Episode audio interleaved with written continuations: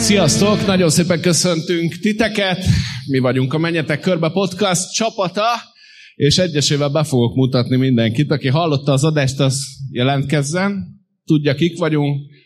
Köszönjük szépen, azért vagytok páran ezen a kor- korai időpontban. Ki az, aki látott már NASCAR-t? Jó, ki az, aki hallott róla?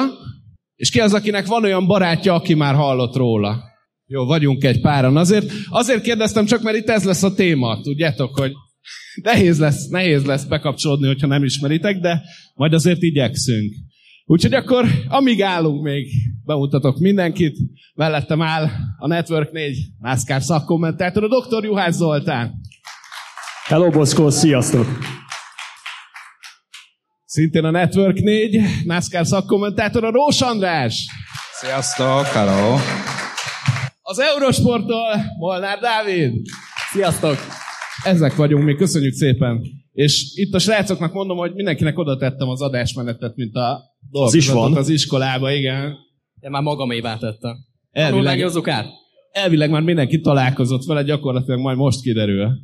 Ennyi Nagyban- hülyeséget Nagyban életemben nem láttam még. Nincs te írtad össze? három oldal, tehát hogyha rossz válaszokat adsz, akkor ne fogd arra, hogy csak az első oldalt láttad, mert három. Én már az első témát nem értem. Segíts! Egyébként nem szoktunk olyan hajda rengeteget készülni egy-egy adásra, ezt tegnap 10 órakor írtam össze az érdekesebb hírekből, nem akarunk titeket untatni. Úgyhogy kezdjünk is bele, én azt mondom, mit szóltok. Várjátok, a laptopot fölnyitom, hogy úgy tűnjön, mintha ilyen extra információkat szerválnék. De nem fogok. Oszkó kinyitotta a NASCAR tudását. Azt nem értem, hogy a háttérképnek miért a 17-es autó van. Mert Hol a 41-es? Chris Busher. E, Kupás autót raktam. Ja, bocsánat. kupás autót. Szóval én így szoktam puskázni, amit ti nem szoktatok látni, mert csak halljátok. Aki csak hallott a NASCAR-ról, az nyilván se tudja, hogy szoktam puskázni, de ez elő szokott fordulni. És akkor ez most is így lesz, csak látszom. Változtat a NASCAR a short track csomagokon, ezzel a hírrel nyitunk, és hogyha valaki hallgatta az előző adást, akkor hallhattátok, hogy a Phoenixi tesztről már beszéltünk. Hát ez annak a közve, következménye hivatalosan. Az új szabályok egyébként majd a Phoenixi versenyen debütálnak március 10-én, és egyszerűsített hátsó diffúzorokat kapnak az autók. Ilyenkor szoktam én hátradőlni, és átadni a szót a srácoknak. Mit szóltok ehhez a hírhez? Ennek csak örülni lehet szerintem. Minden, amit a NASCAR megpróbál ezzel a short track csomaggal kezdeni, az csak jó irányba vezethet szerintem, és voltak már előremutató jelek. Tehát én azt hiszem, hogy például a tavaly őszi Martinsville futam az egy előrelépés volt az azt megelőző Martinsville futamokhoz képest ezzel a hetedik generációs kocsival. És hogyha ebben az irányban mozgolódnak tovább, akkor az jó. Az a kérdés, hogy ez elégséges-e. Mert hogy szükségesnek szükséges, az biztos, elégségesnek valószínűleg nem lesz elégséges, és a Goodyearon lesz szerintem marha nagy szerep a folytatásban, hogy valahogyan megpróbálja a Goodyear is azt, amit a NASCAR kér tőle, azt készre jelenteni. Nagyon-nagyon sok új gumiszettel is jelentkezett a Goodyear, amikor Phoenixben most teszteltek legutóbb decemberben, és ott kezdték el lecsipkedni az Underwingről ezeket a különböző légterelő lapokat. Meglátjuk majd milyen eredménye lesz. Phoenixben lesz egy pénteki kis plusz beiktatott szabad edzés majd a márciusi Phoenixi hétvégén. Ott azért, mert szerintem sokat fogunk tudni, hogy forgalomban hogyan versenyez ez az új aerocsomag. Akkor leszek én a Danny hamlin ennek a történetnek. Ha már oly közel áll a szívedhez, legyél te. Annak ellenére, hogy a diffúzort ugye megváltoztatták, és ö, leegyszerűsítettet- leegyszerűsítették, a hátsó spoileren fogják visszahozni azt a leszorító erőt, tehát nem lesz kevesebb leszorító erő, úgymond az autókon. Lehet, hogy egy kicsit könnyebben fogják egymást követni majd, viszont amit ugye a múltkori adásban is beszéltünk, a váltóval még mindig óriási problémák vannak, hogy le tudnak váltani, és gyakorlatilag hiába rontod el a kanyart, helyre tudod hozni egy leváltással, illetve hát amit ugye már sokszor emlegettünk, a motorerő, az meg mindig nagyon hiányzik ezekből az autókból. Ezt te emlegetted fő. Úgyhogy én én megint átveszem a Danny Hamlin szerepkört. Én, én azért egy picit mindenkit óvaintenék attól, hogy nagyon nagy változásokat várjon ettől a dologtól. Reméljük, hogy egy picit jobb lesz a versenyzés, és amit Zoli is mondott, hogy elindulunk egy úton, és akkor szépen lassan elérünk majd talán egy-két év mú- múlva oda, hogy azokat a régi nagy versenyeket láthassuk majd a short trackeken. Nyilván a váltó problémájával olyan nagyon sokat nem lehet kezdeni, tehát strukturális változásra lenne szükség. Nyilván a rövid pályás csomaggal, short trackes csomaggal, utcai csomaggal voltak problémák, vannak problémák, de én összességében még mindig megvédeném ezt az autót. Tehát, hogyha ezeken a pályatípusokon van egy kicsit gyengébb versenyzés, amivel azért próbálnak valamit csinálni. Meglátjuk, hogy hogy fognak majd beválni a változtatások. De az összes többi pályán jó a csomag, akkor mondjuk én így két-három versenyenként el tudok viselni egy kicsit gyengébb produkciót. Meglátjuk, hogy mennyiben fog ez a dolog változni, elég hamar ki fog derülni. Legyetek optimisták. Most legalább dolgoztak valamint, csináltak valamit, Erik Jacuzzi többet szerepel a NASCAR.com-nak. Kedvenc NASCAR-os nevem, Dr. Erik Jacuzzi. Zseniális. Neki kellene szerintem egy másodállás, és mindannyian tudjuk, rossz, hogy Rossz fogad. szakmát választott valószínűleg, igen. Szóval szerintem az örömteli, hogy történik valami, dolgoznak rajta, úgy tűnik most már egy kicsit nagyobb gőzzel, mint eddig tették. Én azt mondom, hogy dicsérni kell ezeket az erőfeszítéseket. Legyél egy kicsit optimist. Nem. Nem sikerült Andris meggyőzni, úgy látom. De lehet, hogy a megoldás az lenne, hogy Stuart House Racing mintára valami logót ráfestenek a diffúzorra, a hátsó szárnyat átfestik, vagy valami hasonló dolog. Kár, hogy kimondtad azt a szót, hogy, vagy azt a csapatnevet, hogy Stuart House Racing, mert Na, mesélj. megint elkezdünk egy órás Stuart House Racing. Nem lesz. Kifejezetten benne van, hogy nincs.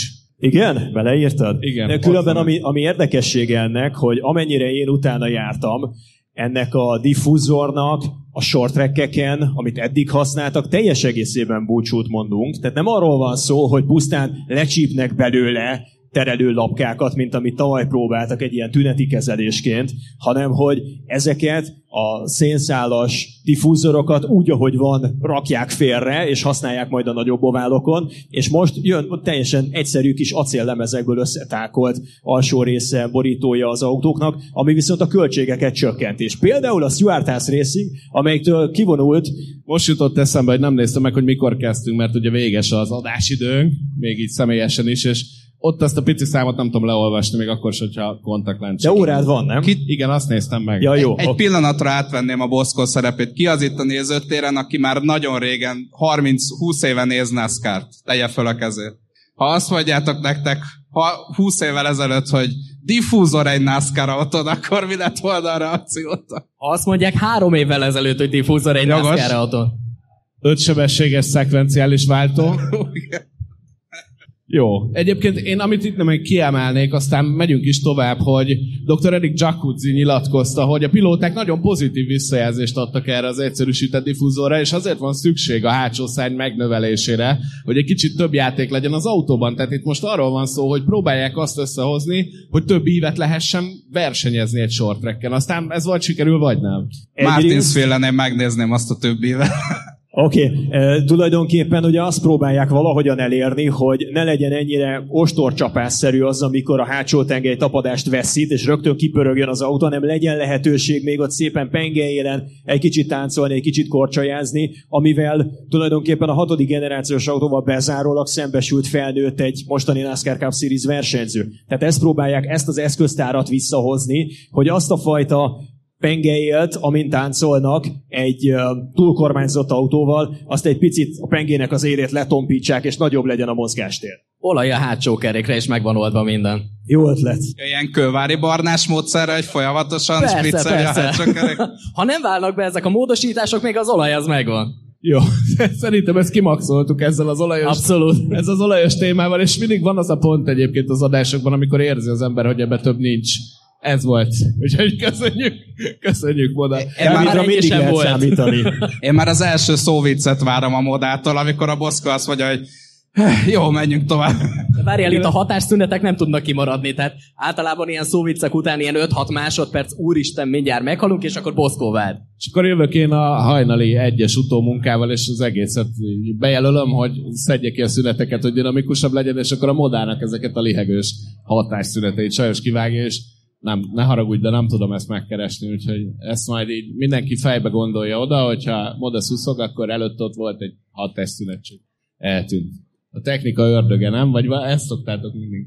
Hát szerintem itt inkább a te ördögödről van szó, de... Nem szándékos egyébként. Na, menjünk is tovább, mert hogy a NASCAR kitolta a charterekről szóló tárgyalási időszakot. A charterekről azt kell tudni, hogy az biztosítja a teljes éves indulási jogot, tehát hogyha egy csapat birtokol egy chartert, akkor mind a 36 pontszerző versenyen elindulhat, nem kell kvalifikálnia, mert ugye vannak olyan versenyek, mint például a Dayton 500, ahol egy kicsit többen szeretnének indulni, mint lehet, oda kvalifikálni kell, ezeknek a csapatoknak nem, és ez eredetileg tavaly július, puskázok és látjátok, és december 31 között lett volna, de annyira elhúzódtak a tévés szerződések, amiről már szó volt korábbi adásban, úgyhogy most nem hozzuk fel, ne haragudjatok, hogy ezt is el kellett tolni. Ezek a megállapodások egyébként 2016-ban születtek, és az idei év végéig szólnak. Mit vártok ti ezektől a tárgyalásoktól? Mi lesz a csárterek jövője? Kicsit félek attól, hogy el fogja vinni a szezonnak egy részét. Ugye februárban azért nem akarnak tárgyalni erről, mert hogy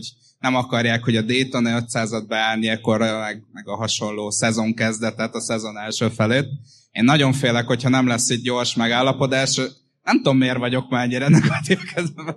Hogyha elhúzódik a, a tárgyalás, és nem lesz gyors megállapodás, akkor nagyon félek attól, hogy már ezzel fog eltelni. A, erről kell beszélnünk szinte minden héten majd, hogy na vajon lesz-e kettészakadás a csapatok szövetsége, alapít egy külön szériát. Remélem, hogy azért még az évnek az első felében ezt letudják, és valami megállapodásra jutnak. Nem tudom, hogy ennek mennyi az esélye de remélem, hogy nem erről kell szólnia majd ennek a szezonnak, mert egyébként szerintem a tavalyi szezon az utóbbi évek egyik legjobb szezonja volt, legjobb idénye volt, úgyhogy az idei szerintem még jobb lesz, és remélem, hogy nem ezekről a tárgyalásokról fog szólni. Igen, mondjuk szerintem a 2022-es szezon az jobb volt, mint a 2023-as szezon. Tavalyi évnek a második felében nem volt meg az a fajta intenzitás. Én úgy éreztem a storyline-okban, meg a különböző karakterek építésében, mint ami megvolt egy évvel korábban, vagy akár 2023 első felében. Amit a chartereket illeti, Ugye azt látni kell, hogy megkötötte a NASCAR a következő 7 évre azt a televíziós szerződést, ami továbbra is major sportként tartja nyilván, és um, kijönnek olyan új felmérések, amik teljesen meglepőek, elég szavahihető forrásoktól, hogy mondjuk úgy a 2000 környékén születettek, sose voltam jó ebben, az lenne talán a Z generáció, nem az én generációm, hanem a Z generáció sajnos. Szóval, hogy a Z generációban talán ott a, az NHL-t messze megveri a NASCAR népszerűségben, meg érdeklődésekben, meg kattintásokban, és ugye az NFL az viszi a prímet, a jó ég tudja, az NBA mostanában annyira nem virít magas számokat, de, de jól áll, és a NASCAR is le tudta halászni ebből a maga rekord televíziós szerződését. Szóval most alapvetően kedvező szituáció van, mert nem az van, hogy az egyre apadó forrásokat osztják szét, hanem egy sokkal nagyobb rekordbevételt próbálnak majd szétszeletelni, és egy pár százalékon vitatkoznak. Nagyjából olyan 40 százalék landolt eddig a csapatoknál az összes bevételt tekintve, most meg olyan 45-47 százalék körül óhajtanak talán. Reméljük, hogy meg tudnak egyezni minél hamarabb, mert ahogy Andris is mondta, ez az első legnagyobb elefánt a konyhában. Ennél a dolognál nem, ez, nem az lett volna logikus, hogy a tévészerződésekkel együtt tárgyalják ezt a dolgot. Tehát, hogyha már van egy nagy anyagi vonzatú szerződés, amit megkötöttek, beszéltünk már róla a tévétársaságokkal, akkor nem ezzel kéne összefüggésbe hozni a charterrendszert és annak a jövőjét? Nem tudod. Tehát addig, amíg nem világos, hogy a következő hét évben mennyi pénz folyik be, mind tudnak osztozkodni, addig semmit nem mondasz, hogy a csapatokkal a NASCAR megegyez, de miről? miről Százalékokról. Igen, de Tudod, százalékban könnyű megegyezni, viszont a valóság becsönget, ha kiderül, hogy mit kezdtek el szeletelni. És hogyha később tudod meg, hogy mi az a torta, amit elkezdtek szeletelni, akkor egy kisebb tortának a 10 százaléka az nagyon rosszul hangzik, míg hogyha marha nagy a torta, akkor 8 százalékkal is beéred. De azért arra számíthatsz, hogy az a torta nem ilyen icipici lesz, hanem egy picit nagyobb, mint az előző 10 éves torta. Ez azért nem volt szerintem triviális. Tehát az, hogy streaming szolgáltatókat bevontak, az nem volt egyértelmű. Hát meg, hogy hány szereplős volt ez a tévés tárgyalás, tehát hogy hány új szereplő jött be, nem tudtad, hogy az Amazonnal mit fognak megállapodni, stb. stb.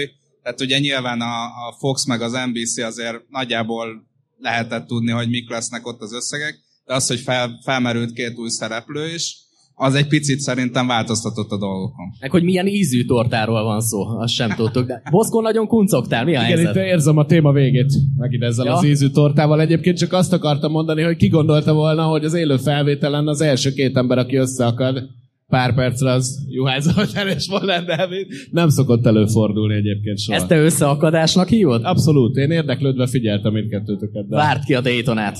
Vagy mondjuk a következő fél órát. Lesz még?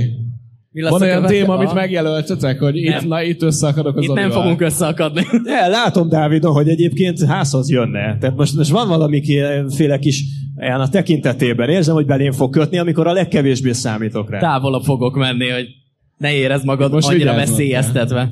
Vigyáznod kell, mert közel van az Zoli is. Keresem Nem a kell. Speedway-es témakört. Előhozzuk a nagy Super Speedway vitát, nem tudom, hogy melyikötök hallotta ezt az epizódot, hogy nagyjából két és fél órás vitatkozás tulajdonképpen. De ott mi egyetértésben vagyunk Persze, Dáviddal. persze. Igen. Az- Erről az az tehát a egyetlen. pólus az úgy néz ki, hogy én Zoli, Boszkó Morfi. És én Rosszul erre ültünk. És én erre büszke vagyok egyébként. Hogy Én is büszke vagyok. akkor ezen túl vagyunk. Na, robogunk is tovább, ezt szoktam mondani, és most is ezt teszem. Nagy változások jönnek a spottereknél, új eszközöket kapnak ugyanis a spotterek. Azok azok a csávok, akik ilyen nagyon magasba állnak, és nézik föntről a pilótát, és beszélnek a fülére, hogy nagyjából merre menjen. Az új eszköz az egy harmadik rádió lesz, ami két irányú, és ez nagyon fontos. Eddig kettő volt eh, nekik két rádiójuk, egyet viszont a NASCAR fog eh, programozni, emellett eh, kapnak egy monitor kijelzőt, nem tudom pontosan, hogy mi lesz, de majd e- ezért van Zoli, hogy ő mindig mindent helyre rak. Én így be- bemondok valamit, és ő tudja, ugye? Nem, nem. Tehát ez például, ez például az a szegmens, ahol olyan dezinformálás zajlott az elmúlt években, hogy az valami hihetetlen. Tehát én elhűlve kaptam elő a telefonomat, amikor Bob Bockress tényleg kiírta ezen a héten, hogy az egyik szabályváltoztatás 2024-re az lesz, hogy a spotterek számára engedélyezik a mobiltelefonnak a használatát. Tehát éveken keresztül, ugye ez köztudomású Tudnak volt. pizzát rendelni már. Ki az, aki oda olyan magasra felviszi majd? Szóval ugye a spotterek alapvetően segítettek az adatelemzésben is a csapatoknak. Eddig úgy tudtuk, hogy az SMT adatokhoz is van hozzáférésük. Megjegyzem, hogy éppen Brian Keselowski, Brett Keselowskinek a testvére is mondta, aki hosszú évek óta spotter a NASCAR-ban, most is Daytonában az Árkának volt egy edzése, egy tesztje, ott is spotterkedett, tehát ő is mondta, hogy ezek teljesen elavult szabályok már eleve, amiket a NASCAR most módosított egy talán kevésbé elavultra. De tényleg az ember úgy elhőve tapasztalja, hogy mobiltelefont vihet fel a spotter, mi, tehát mi az év, amit írunk? 2003? Könyörgök. Na hát ez az, tehát, hogy a technikai fejlődés az mondjuk az autóknál elkezdődött, de hogyha egy picit föntebb megyünk, akkor még mindig megragadtunk a 80-as éveknél, hát betárcsázós internet, vezetékes telefon, papír alapon küldik le az információkat a crew chiefnek, és ő meg bemondja a rádión, amit a spotter mond. Tehát ez annyira alapdolognak tűnt, hogy annyi emberrel beszélhetnek, amennyivel akarnak, azt hívnak föl telefonon, akit akarnak, úgy egyeztetnek, akivel akarnak. Nyilván volt ugye egy jó tíz évvel ezelőtt, amikor Daytonában lehetett tandemezni, és akkor mentek ugye a nagy összebeszélések a spotterek közt, hogy jó, akkor a, a nem tudom, a egyik csapat a másik csapattal összedolgozik egész versenyen, még az autón belül is lehetett kapcsolni a rádiót, hogy ki kivel beszélget. Ezt eltörölték, de hát azért ez szerintem egy picit sok. Ugye a legtöbb oválszakákba, a kisebb oválszakágokba Amerikába próbálják visszavenni ezeket a jogosultságokat a spotterektől, hogy ne tudják megmondani, hogy akkor neked most mit kéne csinálnod, hanem a versenyzőnek belülről az autóról kéne rájönni. Hogy nem biztos, hogy ez jó irány, hogy egyre több eszközt adunk a spottereknek a kezébe. De nem erről szól, hogy a csapat segíti a versenyzőt? Tehát ez végül is egy csapatsport. Akkor ne írtsuk ki belőle azt a részt, Hát ami ha a Forma egy benne van. irányába akarunk elmenni, akkor persze. Ez, ez, ennek ez az útja és az a módja. Nem biztos, hogy az jó, hogy folyamatosan mondja neked a spotter méterről méterre, hogy hopp, ott két centivel följebb mentél, ott gyere lejjen, mert Én az látszik, hogyha- hogy az a jobb ív. Hogyha valakinek ilyet mond a spotter, akkor két kör múlva kiszáll a versenyző az autóból, fölmegy és megveri. Tehát eddig sincsen meg ennek a veszélye.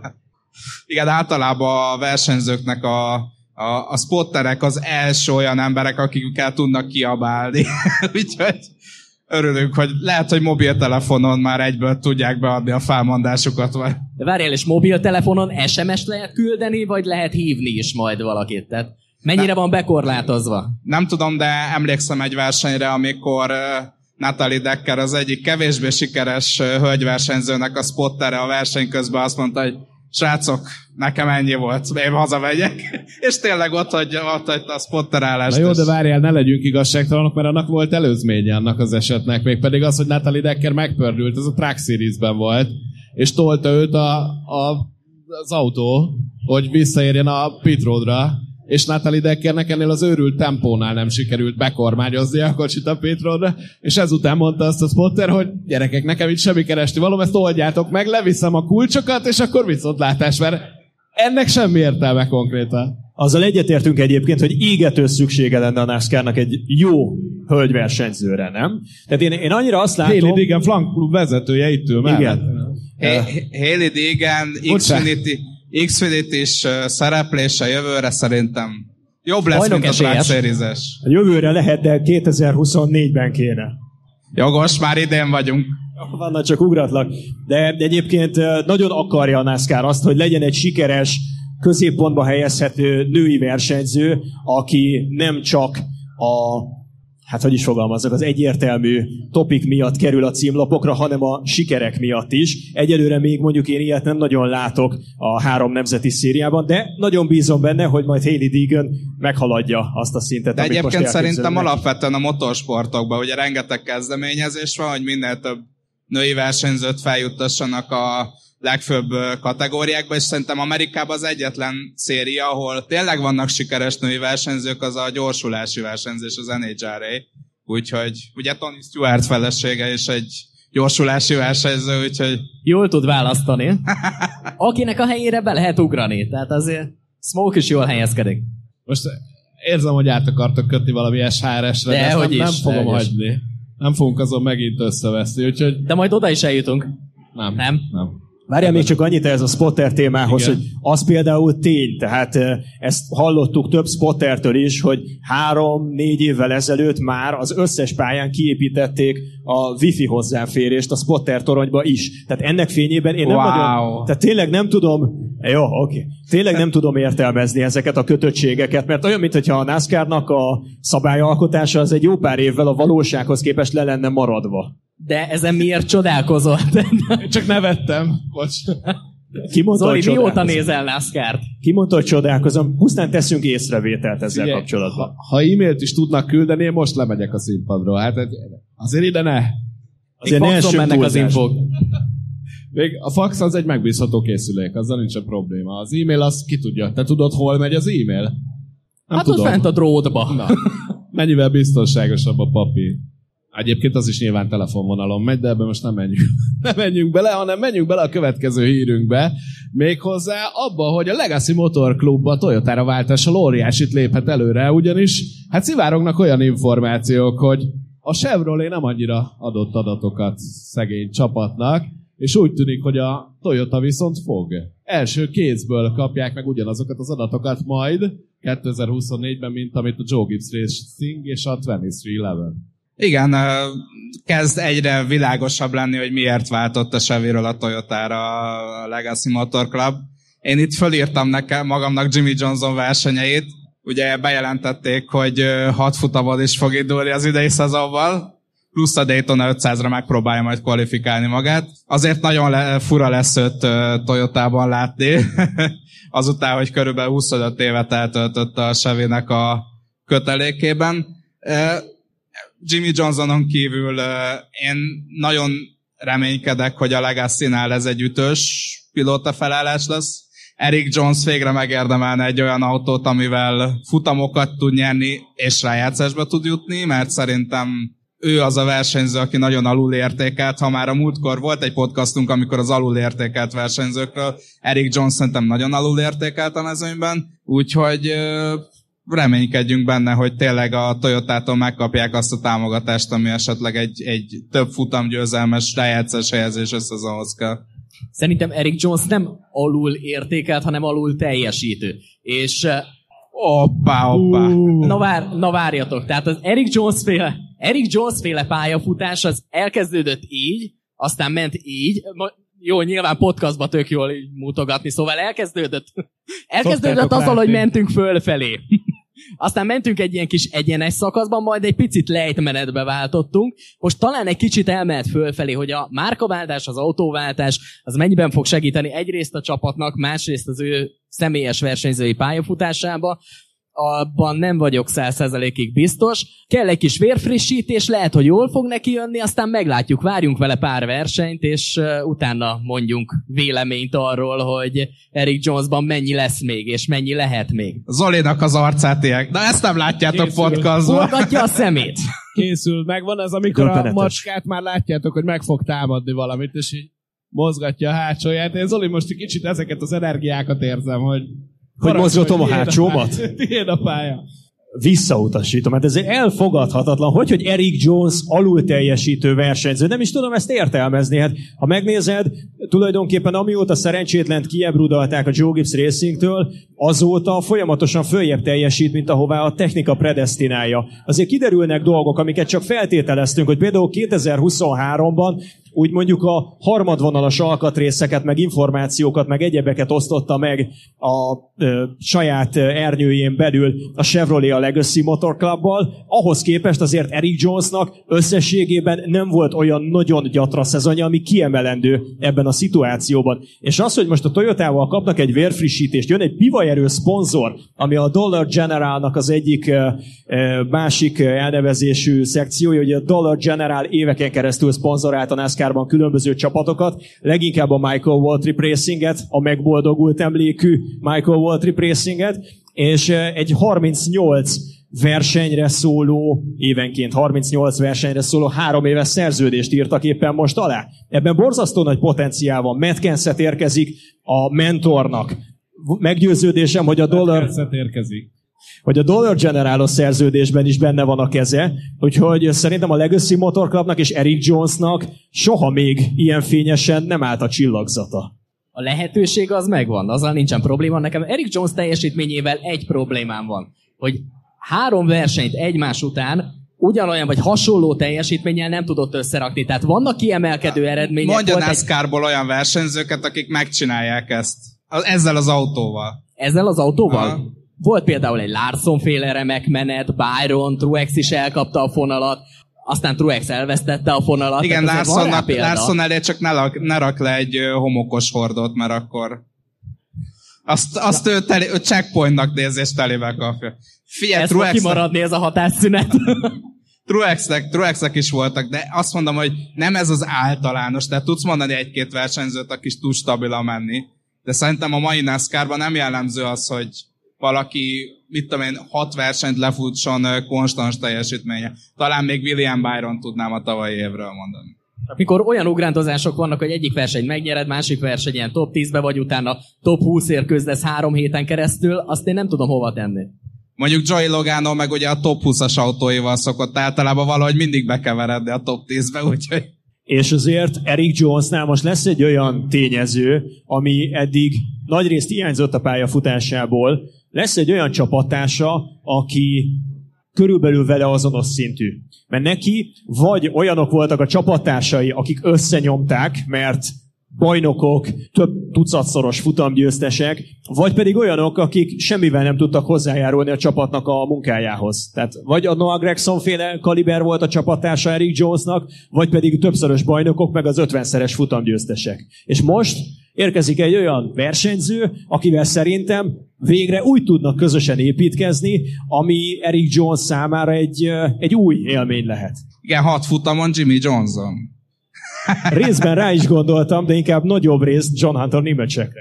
Figyelj, egyébként én annak örülök, hogy Dovert betették végre. Tehát én azt nem értettem, hogy a tavalyi naptárában miért nem volt benne Jimmy Johnsonnak Dover. Ugye sok 12-szeres győztes talán Doverbe, úgyhogy annak nagyon örültem, úgyhogy Szerintem nem egy- ért rá. Voltak más elfoglaltságai. Készülni kellett a Lömani programra. Jogos. Elköltözött. Igen, voltak családi problémák, úgyhogy ezért volt ennek oka. Igen, összeszedte a családját és elköltözött, de még egy, egy dolognál, ahol, ahol majdnem megakasztottalak, de nem. Hogy Noah Gregsonnal mi a problémát, hiszen a Stuart Hess Racing új üdvöskéje, megfogták Kyle Larson. Annyi időnk nincsen, hogy, hogy én azt most mindet elmondjam, hogy Noah Gregsonnal mi a probléma. Azért, mert egy kicsit, kicsit lesajnáltuk most itt Noah Gregson. Noah Gregsonnak eddig a Cup Series teljesítményét azt hát én nem tudnám eufémizmusokkal illetni. Tehát, hogyha tudtok rá valamilyen jó frappáns jelzőt kitalálni, hogy ne az jöjjön ki, hogy szörnyű, akkor azt hallgatom. Sötét ló. 2024-ben rájátszás esélyes versenyző, aki kirángathatja a Stuart House Racinget a mély gödörbe. Láttátok, hogy festett? Most ez komoly volt? De Nem. Ne, érzem ne a rohanjunk, malíciát, nem. ahogy ne rohanjunk ennyire előre. Ne rohanjunk ennyire előre a predikciókkal Menjünk, szerintem. menjünk tovább, menjünk tovább, mert itt leszünk egész. Ne haragudj, modell, modellt így szoktuk elnyomni sajnos. Csak nem Folyton. látjuk az arcát. Folyton el vagyok nyomva, egy kicsit úgy kisebbségben érzem magam. Szegény oda. Haladjunk, és, és csak hogy Tony Stewarttól ne szakadjunk el, elmaradt 2024-ben az SRX, ugye a Superstar Racing Experience, amit Tony Stewart keltett, illetve 2021-ben ez lett volna a negyedik évad, de nem sikerült összehozni. Ami érdekesség a dolognak, hogy ezt a bejelentést azután tették meg, hogy Ray Evernham és Rob Kaufman megvásárolta az iRock jogokat. Mi lehet az összefüggés itt, srácok? Szerint én csak annyit mondok, hogy újabb befutcsolt uh, business uh, Tony Stewart nevével, és akkor átadnám a szót modellnek. Na várjál, tehát eleve ez az SRX, ez ilyen IROC-szerűen indult. Tehát ott volt minden kategória, bajnok a legnagyobbjai, az indikártól kezdve dört versenyzőkön át, rég visszavonult versenyzőkig, NASCAR pilótákig, Tony Stewartig mindenki. Amikor létrejön egy új szervezet, egy IROC, és ebben nem vagyok benne biztos egyébként, hogy Tony Stewart nem lesz valamilyen szinten érdekelt, akkor két ilyen sorozatot, vagy két hasonló sorozatot nem bír el a piac, és ez tökéletesen lát a Stewart. Szerintem az SRX-nek is az volt a legnagyobb problémája, hogy nem próbáltak közösködni a NASCAR-ral, tehát teljesen külön utakat jártak. Én remé, nagyon remélem, hogy ugye az az IROC, amit megpróbálnak feléleszteni, hasonló versenyzőkkel, csak mondjuk egy kicsi, ugye az SRX-be leginkább a, a régmúlt nagy sztárjai mentek. Reméljük, hogy az IROC-ba jelenlegi versenyzőket, akár indikárból, akár a gyorsulási versenyzésből, a, a, a Nitro Rally Crossból, azt hiszem az is megy még Amerikában, össze tudnak gyűjteni, és akkor mit tudom én, valami NASCAR hétvégére egy nagy pályára el tudják vinni a szériát, mert az, az ahogy az SRX ment, kicsit ilyen kis stílű volt, vagy nem, nem találok erre szebb szót. Tehát tényleg megmaradt annak, hogy egy ilyen short track versenyzés, abból meg ezer meg egy van, ami jobban csinálja ezt a, a szakágat Amerikában. Az aktív versenyzőknél mindig megvan az a veszély, hogy hogy tudják összeegyeztetni egy másik sorozattal a versenynaptárukat. Főleg, hogyha mondjuk aktív NASCAR versenyzőkről van szó, mert azt el lehet játszani, hogy NASCAR verseny hétvégékre berakjuk az iRockot, és akkor jöhetnek a nagy nászkárosok. De akkor a többi sorozattal hogy egyezteted össze? Tehát nem véletlen, hogy az SRX-ben is főleg a visszavonult vagy visszavonuló félben lévő versenyzők szerepeltek. Én annak örülnék, hogyha az IROC szakítana azzal a tradícióval, amit az SRX megkezdett. Nem biztos, hogy ezt nyáron kell rendezni, amikor egyébként is a sztárok túlterheltek, és nem biztos, hogy bevállalnak hétközi programokat. Én sokkal jobban örülnék annak, hogyha ez valamilyen szempontból a téli időszakra nyújtana egyszeri-kétszeri kis alkalmat. Tökre el tudnék képzelni például valamiféle hagyományteremtő célzattal egy ilyen karácsonyi kupát, amikor az autóversenyzésnek úgy leáldozik. Észak-Amerikában is, meg gyakorlatilag Ausztrálián kívül, meg a Dakarralin kívül szerte a nagyvilágon, akkor azért jó lenne robbantani. És hogyha ez IROC, értelmezzük egy kicsit a nevet, mert régen nagyon nem az jellemezte az IROC-ot, hogy international lenne. Ez nem egy valóban nemzetközi megmérettetés volt, és az SRX sem tudott bevonzani Port Racing meg Kanadán kívül szerintem nagyon senkit külföldről. Akit végül el is tiltottak, ugye a Racing. Igen. Hatalmas meglepetésre. Sikerű. Igen, roppant nagy sikerű közreműködés volt Port Racing-től. Szóval szerintem arról lenne szó, az lenne sokkal izgalmasabb, hogyha igazi szupersztárokat, nemzetközi sztárokat standardizált autóba beültetnének, ha erre tud egy platformot biztosítani az IROC, megfelelő televíziós partnerekkel, és a téli időszakot meg tudnák célozni, az szerintem sokkal jobb lenne. A téli időszakkal egy probléma van, hogyha végigversenyeztél egy egész szezont, akkor télen pihenni szeretnél. Tehát akkor sem egyszerűbb összeszedni a versenyzőket. Nézd meg Kyle Larson-t, marha sokat Jó, de- pihen az ember, nem? Hát nincsen Kyle- egy szabad perce. Kyle Larson, ő most kiéli magát, tehát nem tudom, annyit élt az elmúlt... Kiborulja öt- magát. Ő kiborult. Annyit élt az elmúlt öt évben, mint más egy egész pályafutás alatt, és annyi versenyt teljesített, mintán soha senki semmikor. Aztán borult is nagyokat. Igen, azt mondta is, hogy ő igazából most azon van, hogy mindent megtapasztaljon, amit majd valószínűleg 5-10 év múlva már nem lesz ideje, mondjuk a családja miatt. Csak mondjuk igen, lehet, hogy úgy van vele, hogy van egy kisgyerek otthon, és hát túl sokat sír a gyerek, úgyhogy mondja, hogy ó, hát én elmegyek versenyezni. nem egyébként ez az International Race of Champions, ez azért is volt szép, mert érdemes rákeresni egyébként YouTube-on, zseniális versenyek voltak.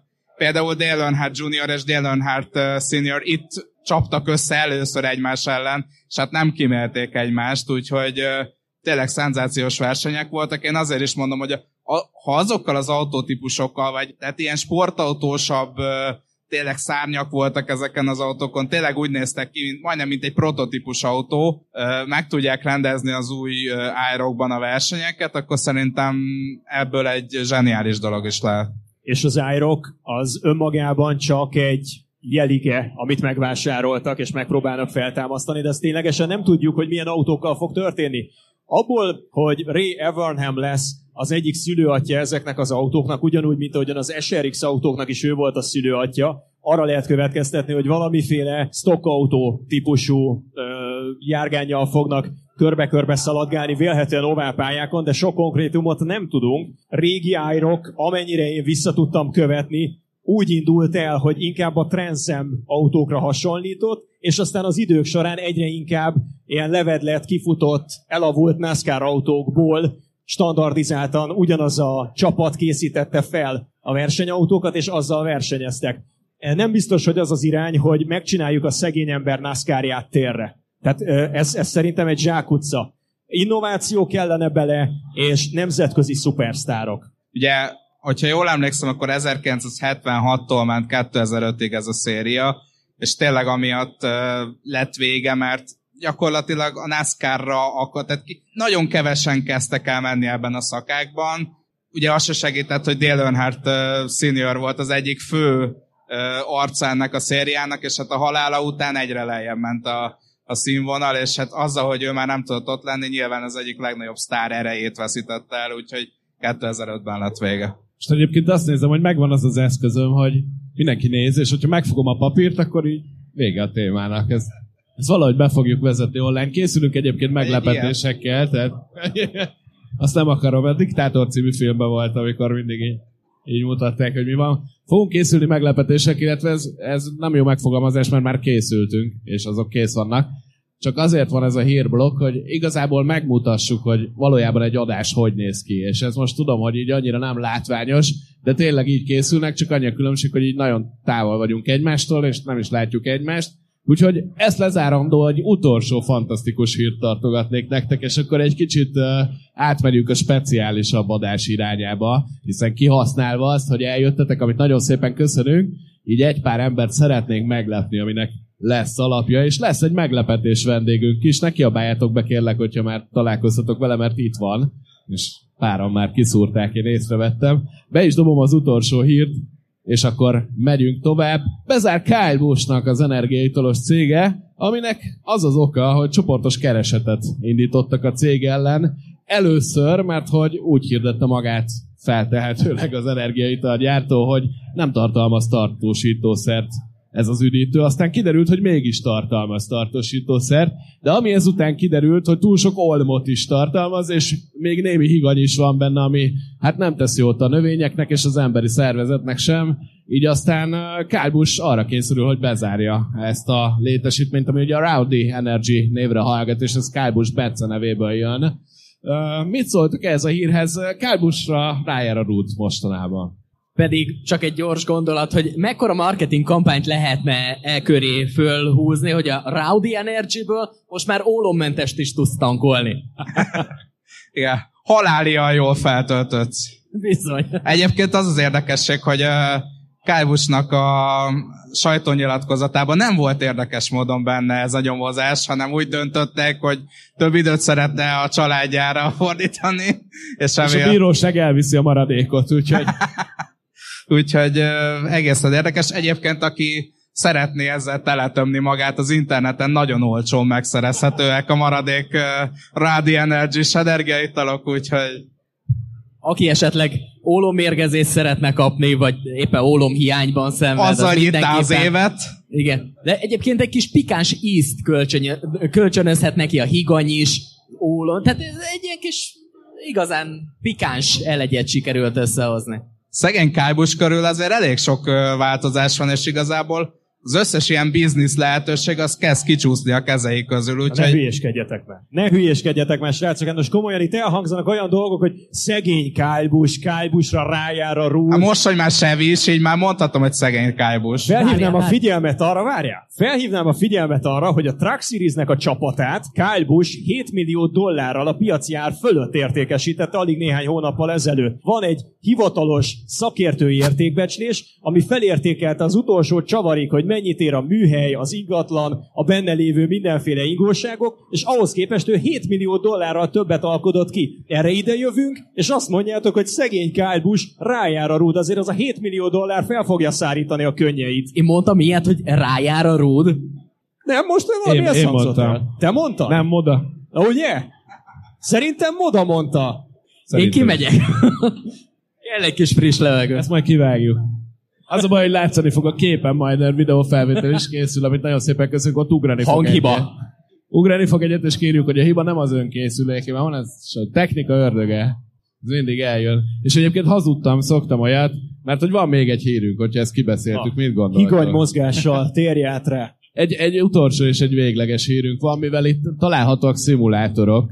Így, hogyha körbenéztek, azon például iRacing megy, megismerem, meg ott a sarokba is megy, mert tudom. Úgyhogy nyugodtan ezeket próbáljátok ki. Aki nem szimulátorozott még, ez egy fantasztikus élmény, és kiderül, hogy nem is olyan egyszerű ez a körbe-körbe valami. Mondjuk, ha jól látom, éppen Daytona megy, az, az egyszerű, de a többi nem, higgyétek el. Kijött az NASCAR naptár 2024-ben. Az NASCAR az az iRacingnek a top bajnoksága, ugyanis hivatalos partnerségben van a NASCAR-ral az iRacing, és ők rendezik ezt minden évben. Ezt a naptárat nem olvastam föl, így megmutatom, hogy itt van. Tehát tényleg kijött. Vannak érdekes pályák benne, de amit én kiemeltem, mert hogy tényleg vannak különlegességek, az az, hogy három darab fixed versenyük lesz, ami azt jelenti, hogy nem állíthatják majd a setupokat a versenyzők. Egyébként egy komoly csapattal dolgozik mindenki, tehát ez nem úgy van, hogy ezek a srácok leülnek, mennek három kört, és akkor indulhat a verseny, hanem komoly mérnöki gárdák vannak kirendelve melléjük, ahol még gyakorlatilag a valós NASCAR-ból is kerülnek át mérnökök ahhoz, hogy, hogy a lehető legjobb állítást megtalálják egy szimulátoros versenyre, de hát óriási a tét, hatalmas pénznyeremény van, és amivel készült még a fix versenyeken kívül az iRacing, az az, hogy élő közönség előtt fognak versenyezni a srácok, és ebből kettő futam lesz, képzeljétek el, ez, ez hatalmas újítás, én azt gondolom. Daytonában lesz egy bemutató futam, ami élő közönség előtt zajlik majd Chicago és Homestead a döntő. Úgyhogy ide írtam, hogy kettő futam, de ez három. Ez hibáztam, ezt bevallom, de ez három. Esküszöm. Úgyhogy ez Nem így lett. ki ennyire, és akkor, akkor így ugye el lehet. lehet még siklani. Ja, be, be tudom söpörni így az Így asztal van, alá. így van, ahogy szóval két, szoktad. két futam lesz, Daytona, Chicago és Homestead. És reméljük, hogy megmutatják egy kicsit az F1 sportnak, hogy hogy kell élő rendezvényeket létrehozni. Úgyhogy figyelj, ez egy tök jó. Egyrészt az, hogy tényleg közönség előtt is. Nagyon más nyilván közönség előtt versenyezni. Illetve ami még ugye az jó, hogy egy egész évet átölelő lesz ez a szezon. Ez a Brands Hatch verseny, ez, erre én nagyon kíváncsi vagyok. Mondjuk, ha van autó, amivel meg lehet próbálni ezt a Brands Hatch pályát, akkor ez az új Next Gen, mert igazából már minden road pályára rá lehet vinni. Egyébként nincsen nagy meglepetés.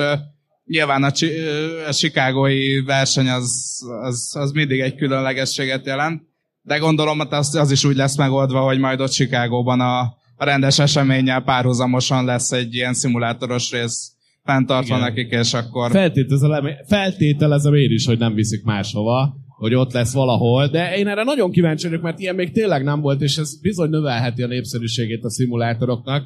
Uh, amit még így hozzá tudnék tenni, hogy a Homestead az a döntő futam lesz, mert itt is van rájátszás, és van egy döntő, az Homesteadben lesz, és az is élő közönség, úgyhogy én nagyon várom, hogy ebből mi lesz.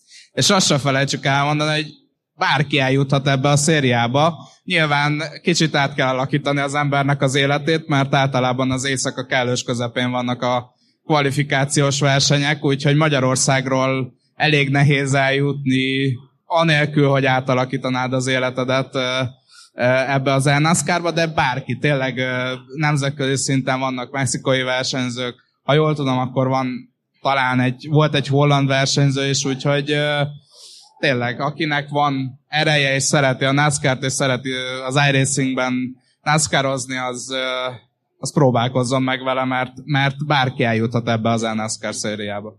1600 iRating-el sikerülhet? Erre most mit vagyok? Igen. Nekem még egy kérdésem lenne ezzel kapcsolatban, hogy Zoli, te kitartasz ennek a bajnokságnak a legnagyobb esélyesének? Rós Andrást. Én nem indul, idén nem indulok. Jaj, bocsánat. Mondd, hogy Kigeli. Azt akartam én is mondani. De egyébként megsértesz ezzel, mert én Casey Körvent mondanám. Casey Körvent? Gyerekek, nekem nagyon sok felzárkózni való van, én ezt bevallom férfiasan. Ö, azt hiszem, hogy Casey Körven a tavalyi, tavaly előtti szezonban 100 ezer dollárt nyert azzal, hogy megnyerte az NASCAR-t, úgyhogy lehet, hogy megéri feláldozni az embernek az életét, hogy 100 ezer dollárt nyerjen. Kisebb pénz. El lesz vele. Ami egyébként Ne még számoljuk át inkább. Nem szeretném. Ami, ami még érdekes ebben az egész naptárban, és aztán be is fejezzük a hírblokkot, most már tényleg, hogy lesznek hit és sprint versenyek, és ezt azért írtam ki külön, Zoli, mert a clash kapcsolatban volt erről egy kis eszmefuttatásod. Richmondban és Iowa-ban hit versenyeket rendez majd az ENASCAR. Mit gondolsz erről, hogy lehet ezt lebonyolítani, és hogy lehet ez jó két sortrekken? Hát ami a NASCAR Cup Series-t illeti, szerintem sokat javítana ezeken a nagyon-nagyon pici short mint például, amit North Wilkesboro-ban most újra aszfaltoztak, vagy mint ami a Coliseum verseny néhány hét múlva. Három hét múlva kezdődik a NASCAR szezon. Három hét! Úgy repült ez a karácsony, meg új év, meg beigli, meg minden, hogy az ember szinte észre sem vette. Szóval azzal lehetne szerintem javítani például a Coliseum versenyen, hogyha ezeket a hídfutamokat, ezeket valamivel pörgősebbé tennék, rövidebbel, rövidebbek lennének ezek a hídfutamok, minél kisebb létszámmal kerülne sor a fő futamra, és nem lenne olyan nagy időbeli különbség a hídfutamok kezdése, meg a főfutam kezdése között, hanem az egészet egybe gyúrnám egy nagy showban. Nekem vannak egyébként, a pályakerékpár szerintem a világ második legszórakoztatóbb dolga az autóversenyzés után, és onnan át lehetne venni olyan formációkat, most nem állítom, hogy a Keirin versenyzést, a Keirin az megvan, amikor arra a kis, körülbelül 80 éves eh, vacak motorkerékpárra felül egy idős bácsi, és felvezeti a hústornyokat, akik majd az utolsó néhány kört lemecselik. Az a Keirin versenyzés. Nem állítom, hogy azt mondjuk egy eh, NASCAR eseményen is megnézném, de ettől függetlenül ott azért vannak olyan jó kezdeményezések, meg jó e, kiírások, amiket el lehetne sajátítani. Legnagyobb álmom például egy ilyen kis mini verseny, ahol mindig a, mondjuk öt körönként az utolsó helyezett kiesik. Ugye? Az, az szerintem jó lenne. Vagy akkor, nem tudom, Madison verseny, lehet rosszul használom. Van az is, amikor vagy aztán inkább a short track korcsajázásban van, amikor megfogod a másiknak a kezét, és tolsz rajta egy óriásit, és így vagytok párban. Hát az, az a váltó. Igen, váltó, köszönöm szépen. Csak azért, hogy eurosportosként is be, a, a, vál... dobni valamit. A váltókról ne kezdjünk el beszélni, a múltkori podcastban azt kibeszél. De képzétek már ezt NASCAR autóval, hogy ketten vagytok egy csapatban, és úgy kell átadni a képzeletbeli váltóbotot, hogy megtolod. Na várjál, akkor ki az a két versenyző, akinél szerintetek a legnagyobb mém lenne ez az a páros küzdelem? Én tudom, hogy Joey Logano 16-szor adná át ezt a váltóbotot szerintem, és nem csak a csapattársének egy, egy ilyen short track. Egyéb tippek? Nincs. Ö, Senki annyi, nem vállalja hogy... be, hogy kiütközik sokat. Én bevállalom, én egyébként kedvelem a figurát, Joey Logano sokat ütközik. Még, még, annyit, még annyit ehhez, hogy egyébként a NASCAR nagyon sok mindent szimulátorba szokott először letesztelni. Úgyhogy simán lehet, hogy ezeket a hit racing dolgokat behozzák majd a valóságba is, úgyhogy... És figyelj, hogyha már sok mindent élőben letesztelnek, itt lesznek nézők például pár futamon, és hogy hát ha. Hát ha. Egyébként ezzel most nem panaszkodhat a NASCAR, mert a helyszínen egész jó a nézettsége a szériának, és hát a Daytona 500-ra is már olyan hamar elkeltek a jegyek, mint a modern érában még soha. Tehát a camping részre, lelátóra minden tömve lesz emberekkel. És ha már Daytona, akkor én tudok egy embert, srácok, aki itt van és volt már És nem ül még itt fönt a színpadon. Mert hogy igen. Dopperges kérsz? Valami, valami legyen, ugyanis szeretnénk a meglepetés vendégünket most ide invitálni a színpadra, és ha megengeditek egy kicsit át is rendezem majd a helyet egy ötödik széket ide bepréselünk valahogy, és egy ötödik mikrofon. Úgyhogy sok-sok szeretettel várjuk a meglepetés vendégünket, akit megkérek, hogy fáradjon ide. nagyon elbújt a közönségbe, beültél középre, ez remek. remek volt. Parag Zsombor! A Network 4 csoport kommentátora. Itt, ide készítettem a széket egyébként, de aranyos vagy, hogy hoztál. Foglalj helyet, és akkor köszöntünk téged itt, és azért hívtunk most, Zsombor, nagyon köszönjük, hogy eljöttél, ugyanis a Zoli kitalált nekünk egy kis meglepetés dolgot, amit szeretném, hogyha most előadna. És Énekelni fog? Erről fogunk beszélni. Az majd, Mert az tavaly már a repzenével megismerkedtünk. Igen, a Clash versenynek az egyik nagy előnye, hogy most már nem csak country énekesek, hanem NASCAR verseny előtt adott esetben rapperek is megjelennek. Na, hoztam Azért egy... ez szokott még karakteridegen lenni, de egy picit nekem Igen. legalábbis. De ez szerintem jó, tehát én Ice Cube-ot imádtam. Amikor tavaly fellépett a Coliseum versenyen, Ice Cube az... Embert még úgy nem láttam keresni a Wikipédián. mint Zolit azon a versenyen. Na jó, de láttátok, hogy Tim Dagger, a híres country énekes fog vagy a 36 versenyből vagy 18-on zenélni, és ha nem is tudom ki írta ki a NASCAR versenyzők közül, hogy nem is próbálkoznak. Rongyosra hallgattam azóta Ice Cube-ot, úgyhogy ki lehet kérdezni a diszkográfiából. Igen, hát tulajdonképpen én csak egy kis játékos, 5 perces eh, kis eh, szösszenetet hoztam volna nektek. Lenne egy olyan ötletem, hogy próbáljuk meg mindannyian végig gondolni magunkban a leges legvadabb és a legtutibb tippünket, jóslatunkat a 2024-es NASCAR szezonra. Mindenki gondolja végig, ez nektek is nagyjából új, és uh, akkor menjünk végig, próbáljuk meg kibeszélni, hogy ki az, aki nagyon vakvágányon jár a tipjével, jóslatával, és ki az, aki még adott esetben rátenyerel. Aztán majd a következő közönség találkozón megbeszéljük, hogy ki mennyire volt sikeres a maga jóslatával. Na, ki kezdi? Szerintem adjuk meg Zombinak a szót, hogy így nem, nem tudod felkészülni. kedves, köszönöm szépen. Azért, azért néha be vagyunk dobva a mély vízbe, hogyha a Zsombor mellett kell Igen, és egy kis... Emlékszem, néha, amikor a- né, nagyon néha, Coca-Cola most- 600 a Zsombi, hogy na akkor most felsorolok nektek négy témakört, ezekre légy szíves, mondjátok meg legnagyobb meglepetés, leg, legjobb versenyző. Jó, Csak most te jössz, Melyik, melyikkel kezdjük? Szerintem kezdjél egy szoliddal, ami, ami biztos, hogy be fog jönni, és bemered vállalni, és utána a leges legvadabbal. Azon gondolkod, de amúgy nem, nem, nyilván nem tudtam, hogy, hogy ilyen lesz, de készültem valami hasonlóra. Figyelj, mondok neked egy olyat, hogy a Baba Valasznak lesz legalább három győzelme jövőre. Wow, és ez a szolid tipped? Aha, Atya úristen! ez. Uha. Hallotta mindenki? Baba Valasz legalább három versenyt nyer Zsombi szerint, és ez a szolid tippje, úgyhogy kíváncsi vagyok a vadra. Na de várjál, több versenyt fog nyerni, mint a csapattársa? Azt nem mondtam, hogy a Reddingnél több versenyt fog nyerni. Csak ezt én kérdezem, de azt hogy mondom, szerinted. Hát, szerintem Reddick is ilyen kettő-három körül lesz. De a szezon eleje az biztos arról fog szólni, hogy ismerkednek még az új autóval.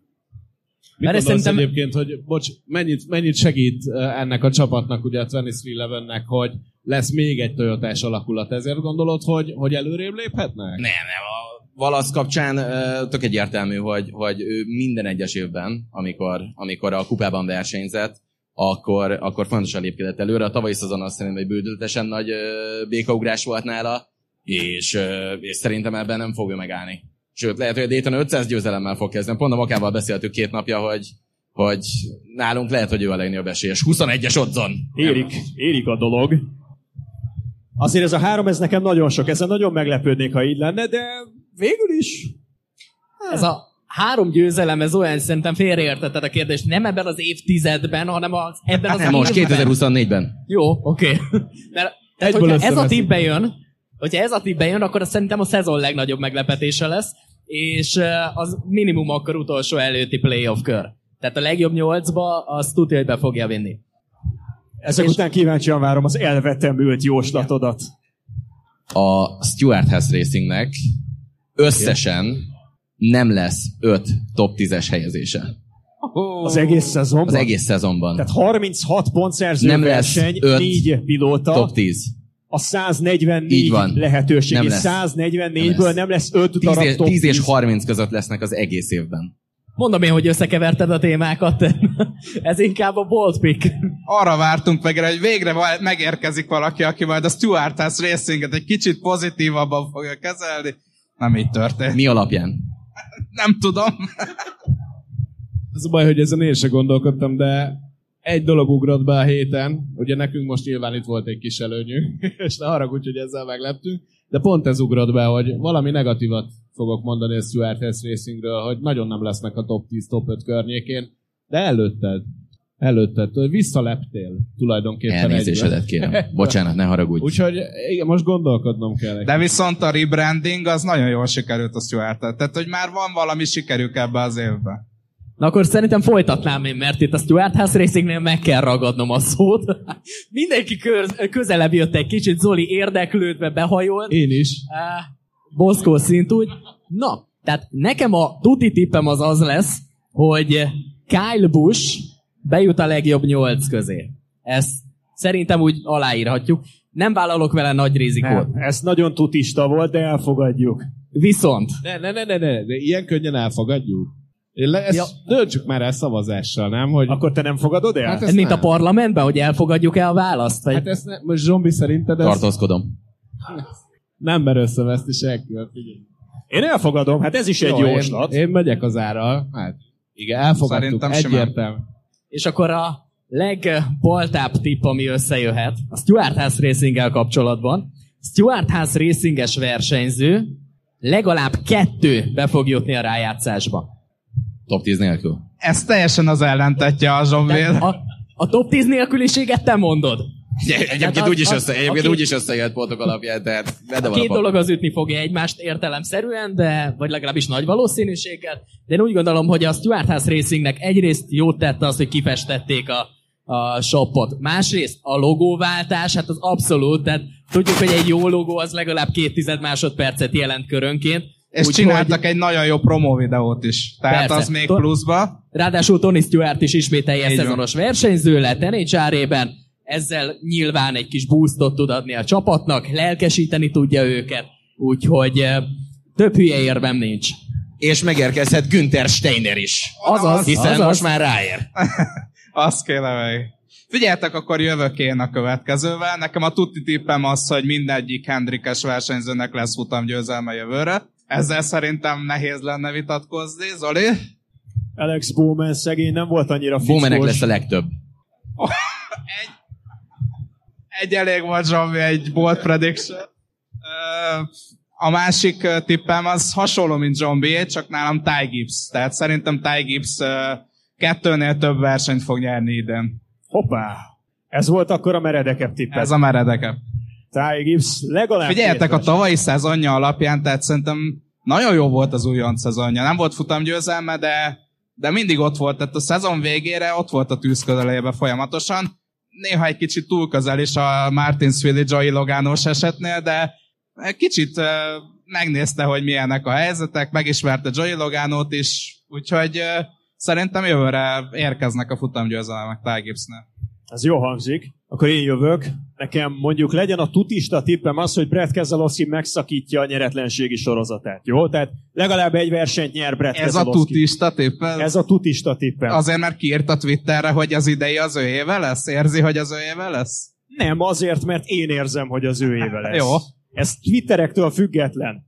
Jó, és akkor legyen valami elvetemű, de valami nagyon elvetemült? Legyen. Oké, okay, rendben te találtad ki a játékot, úgyhogy a szabályokat konkrétan te hozod. Jó, oké, okay, ezt én értem, de annyival megtiszteltem a kis asztaltársaságot, hogy én magam sem készültem semmivel, amivel igazából saját magammal toltam ki. De legyen mondjuk az, hogy a Spire Motorsports a maga kis hármas felállásával fog nyerni egy versenyt az első tíz futamból. Azért megmondom őszintén, Zoli, azt hittem, hogy ellövöd a Corilla Joy féle tippet. Nem, annyira Én nem vagyok bátor. Bocsánat. Annyira nem vagyok bátor, de a Spire Motorsport szerintem a következő négy hónapban futamgyőztessé válik újra a Cup Series-ben. Én akartam előni ezt a Corilla Joy futamot nyer dolgot, és akkor én leszűkítem Corilla Ezt mondd már el a kedves közönségnek, hogyha valaki esetleg nem hallaná a bajzán vidámságot Boszkónak a hangjából kicsengeni, hát akkor ennek az a háttere, hogy Molnár Dávid vállalta, hogy amennyiben Corilla Joy valaha pályafutása során NASCAR Cup Series versenyen győz, úgy a hősök terén meg fog jelenni Ádám kosztümben. Szerintem ezzel nem kockáztattam nagyot, tehát Corilla Tartod Joy- egyébként ezt az idei évre is? Abszolút, persze, persze. Reménykedjetek csak, de... Én annyit mondtam, hogy király, én nagyon örülök. Én inkább félek ettől, nem reménykedem benne. Tehát Én az szerintem egész- a Corilla Joy féle történetet végleg lerombolta az, amikor a Henrik Motorsportnál megkapta a lehetőséget, és a 28. helynél előrébb nem tudott jönni, úgyhogy Figyelj, én, én bármikor tartom a Corilla Joy. én azt tudom elképzelni, hogy Zoli otthon szól a feleségének, hogy na figyelj, most föl kell mennem Pestre. Hajnali ötkor megindulsz, hogy megnézd a modát Ádám terén. Ígérjétek meg, hogy akkor is ott lesztek. Tehát ez csak úgy poén, hogyha van hozzá közönség, jó? Csak ne azt ígérjük meg, hogy az lesz a következő közönség találkozó, mert akkor soha többé nem találkozunk. Meg lesz a szíddel. Akkor az én, én tippem az az, hogy Cory Lajoy 2024-ben NASCAR Cup Series futamot nyer, és akkor te pedig idén is vállalod azokat a dolgokat, Abszolút, amiket abszolút. tavaly ezt, ezt mindenki hallotta, aláírtuk, megerősítettük, és nekem uh, ugye maradtak, melyik, ez melyik tippem legyen, mert Hát szerintem azért ne a tuti tip. ne a tuti, jó? Akkor a tutira mondok egy nagyon jót, figyeljetek. Remélem mindenki ül és kapaszkodik. Szerintem a Fordnak 2024-ben kevesebb bajnoki címe lesz, mint 2023-ban. Óriási. Oké, megnyerted végül is a tutista tippeknek a versenyét, ez, ez biztos. De várj, Szinte nem, biztos. ho, ho, ho. Mi van, hogyha megint három Ford? Akkor, Akkor, ez akkor bukta. vesztettem. És Zoli, kitaláltál valami díjazást erre? Tehát, hogy Erre díjazást? persze, hogyha valakinek bejönnek a tipjei, esetleg mind a kettő, vagy egyik sem, akkor milyen A pozitív következő vagy fél évben ezen rendszer? fogok gondolkodni, hogy mi legyen a díjazás. Ingyenes tanácsadás. Ah, tehát így utólag? Jó, legyen egy ingyenes jogi tanácsadás. Rendben. Moda addig, moda addig összeszedi a, a... Hát, hogyha a hősök terén Ádám kosztümben lesz, akkor kelleni fog neki a jogi tanácsadás. Hogy lehet ez alól kibújni? Nem vállalom. Köszemérem sértést, nem. Egy nagyon picit szerintem beszélgessünk a televíziózásról, hogyha már Zsombor megtisztelt minket jelenlétével. Zsombi, hogyan készülsz egy-egy közvetítésre, és milyen érzés például dr. Juhász Zoltán mellett ülni egy ilyen versenyen? Hogy érzitek magatokat bent? Hogy készültök? Hogy zajlik egy ilyen NASCAR Cup Series közvetítés?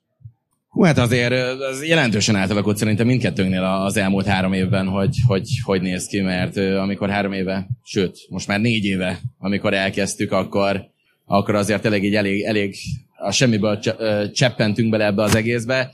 Nyilván azért most már három éve naponta együtt élünk mindketten a, a Zolival, ezzel az egész produkcióval, folyamatosan figyeljük a híreket. Nálam ez például úgy néz ki, hogy vége a versenynek, nyilván a Twitter folyamatosan meg van ny- nyitva, egész héten megy az érdekesebbnél érdekesebb témáknak a kigyűjtés, és akkor verseny előtt van egy ilyen két-három órás periódus, amikor összegyűjtök mindent szépen, összírom magamnak a dolgokat, hogy amikor a közvetítés úgy adja, akkor, akkor, akkor legyen miről beszélgetni. Nyilván Zoli mellett azért ö, folyamatosan van miről beszélgetni, mert szerencsére azért az elmúlt években kialakult köztünk egy olyan kémia, hogy, hogy ha a verseny nem is adja meg rá a lehetőséget, akkor is szerintem ilyen gond nélkül át tudnak beszélni 8 kötőjel 12 esőszünetet. Igen, igen. Amit, amit imádtam, volt egy ilyen a felkészülési jegyében, talán a tavalyi All-Star futam volt, ugye az All-Star Open verseny, amikor annyira belemelegettünk a sztorizgatásba, hogy ráhangolódjunk a versenyre, hogy az utolsó pillanatban, amikor még a kártyámat kártyámat, a kávémat szürcsölgettem, akkor Zsombival ránézzünk az órára, ránézzünk a monitorra. A NASCAR történetének egyetlen olyan versenye volt szerintem az elmúlt 75 évben, ami tényleg akkor kezdődött, amikorra kiírták.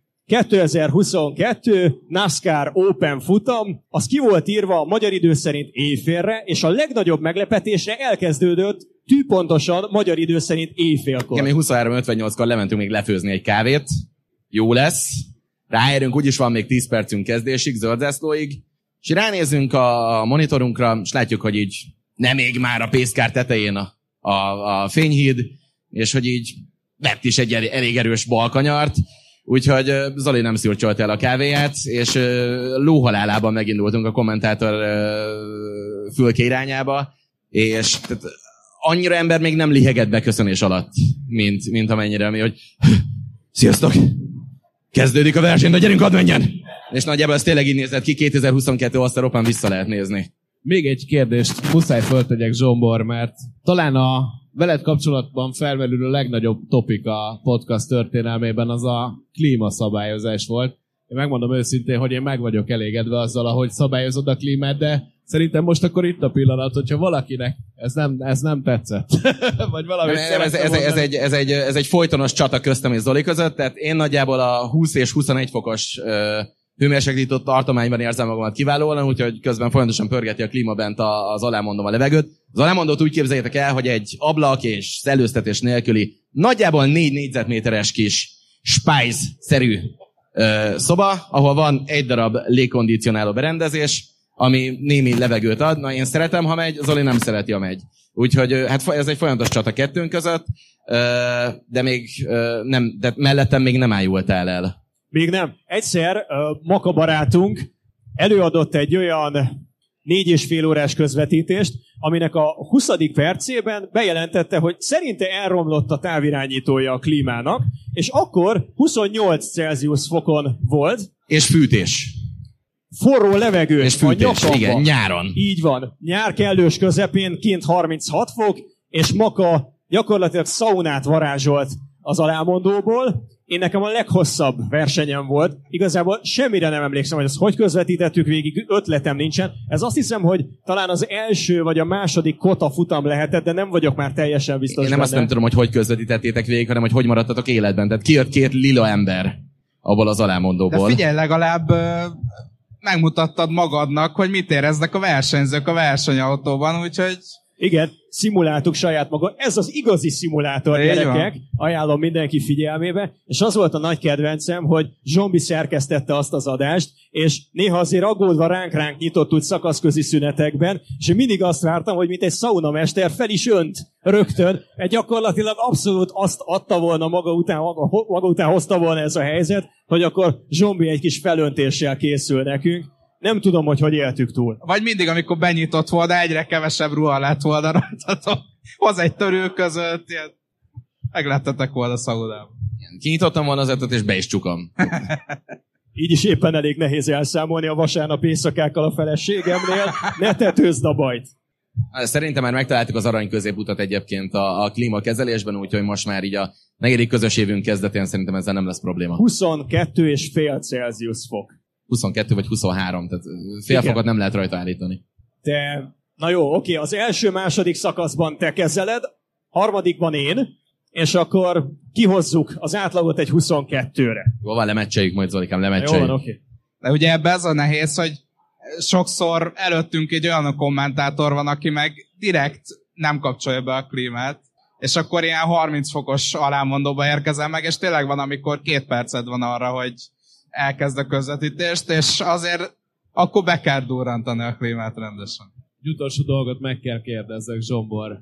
Honnan jött a kaja szeretet, és hogy mindig megnézed, hogy az adott pályának milyen ételei vannak, és mennyit készítettél el, mennyit próbáltál ki, és hogyha több ilyen volt, melyik íz lett a legjobban? Honnan jött a kaja szeretet? Egy ember vagyok, tehát így próbálok életben maradni napi háromszor étkezéssel, legink, leginkább innéd.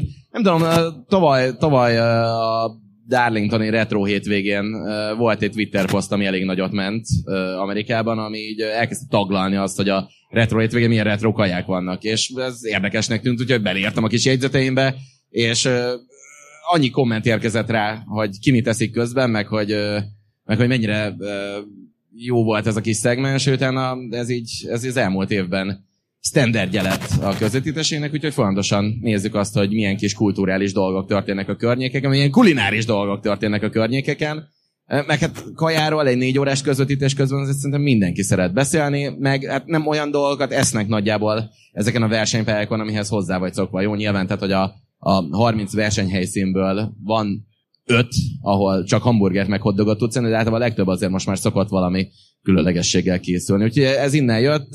A drága nézők nagyon szeretnek ételekről beszélni, meg hogy ki mivel eszi a NASCAR versenyeket, úgyhogy ez, ez, simán csak innen jött. Nekem az a kérdésem, Zsombi, hogy jövőre is tervezed-e a kommentátor társaidat meglepni az adott versenyhelyi kulináris különlegessége a... De csak egyszer történt meg, a Martinsville hotdogot meg tudom csinálni. Azért kérdezem, hogy jövőre Hát ha szeretnéd, szeretnéd, csinálok neked bármennyit. Nagyon jó, köszi. Isteni volt, ezt hozzá kell tenni, hogy Zsombi nagyszerű hotdogokat készített, eh, illetve majd még egy pár év múlva, hogyha vannak olyanok közöttünk, akik esetleg az orvostudományok iránt fogékonyak, megnéznék egy ilyen kimutatást, hogy a vasárnap esti NASCAR közvetítéseknek az előretörése, az Magyarországon valamiféle közegészségügyi hátrányal járt-e? Mert szerintem az nagyon nem oké, és így jobban belegondolva, hogy vasárnap késő esti műsorsávban mi különféle magas szénhidrát tartalmú telített zsírokkal és bíró ételek fogyasztását propagáljuk, de hát ez most már száradjon a lelkünkön. Figyelj, szerintem az se volt jobb, amikor ugye ilyen-olyan módszerrel még amerikai közvetítéseket nézel, és hogy gyakorlatilag a reklámok így jönnek egymás után, hogy Pizza Hut, Steakhouse, stb. stb. És a reklámszünet végére csorog a nyálat hajlali kettőkor, úgyhogy engedjük már meg Zsobinak, hogy egy kicsit a kulináris dolgokról beszél. Nagyon tetszett egyébként. Én is szeretem az ételt. Nem tudom, ez látszik-e. És én nagyon, nagyon örülök, jól hogy, tartod magadat. Nagyon örülök, hogy ezeket Nagyon jól tartod magadat. Azt azért tudni kell, hogy szakkommentátornak lenni Zsobi mellett szerintem azért nagyon nehéz, de amikor először jártam a tévébe, akkor veled volt Ajaj, szerencsém nehéz. Figyelj, Na, hallgatlak! Jó lesz a vége, figyelj. Mert az ember azt hiszi, hogy fölkészül. Én, én az első közvetítésemnél vittem ilyen négy-öt oldal tömör anyagot, ilyen ekkora betűt, és a Zsombi azt mondta nekem, hogy én nem nagyon fogok készülni, úgyhogy nyugodtan, majd csak a versenyről, amit tudok, meg minden, így külön ezek szakmai dolgokat, ezt te fogod, és beültünk, és megnyitottál egy ilyen körülbelül 25 oldalas doksit, hogy hát azért ezeket így összeírtad.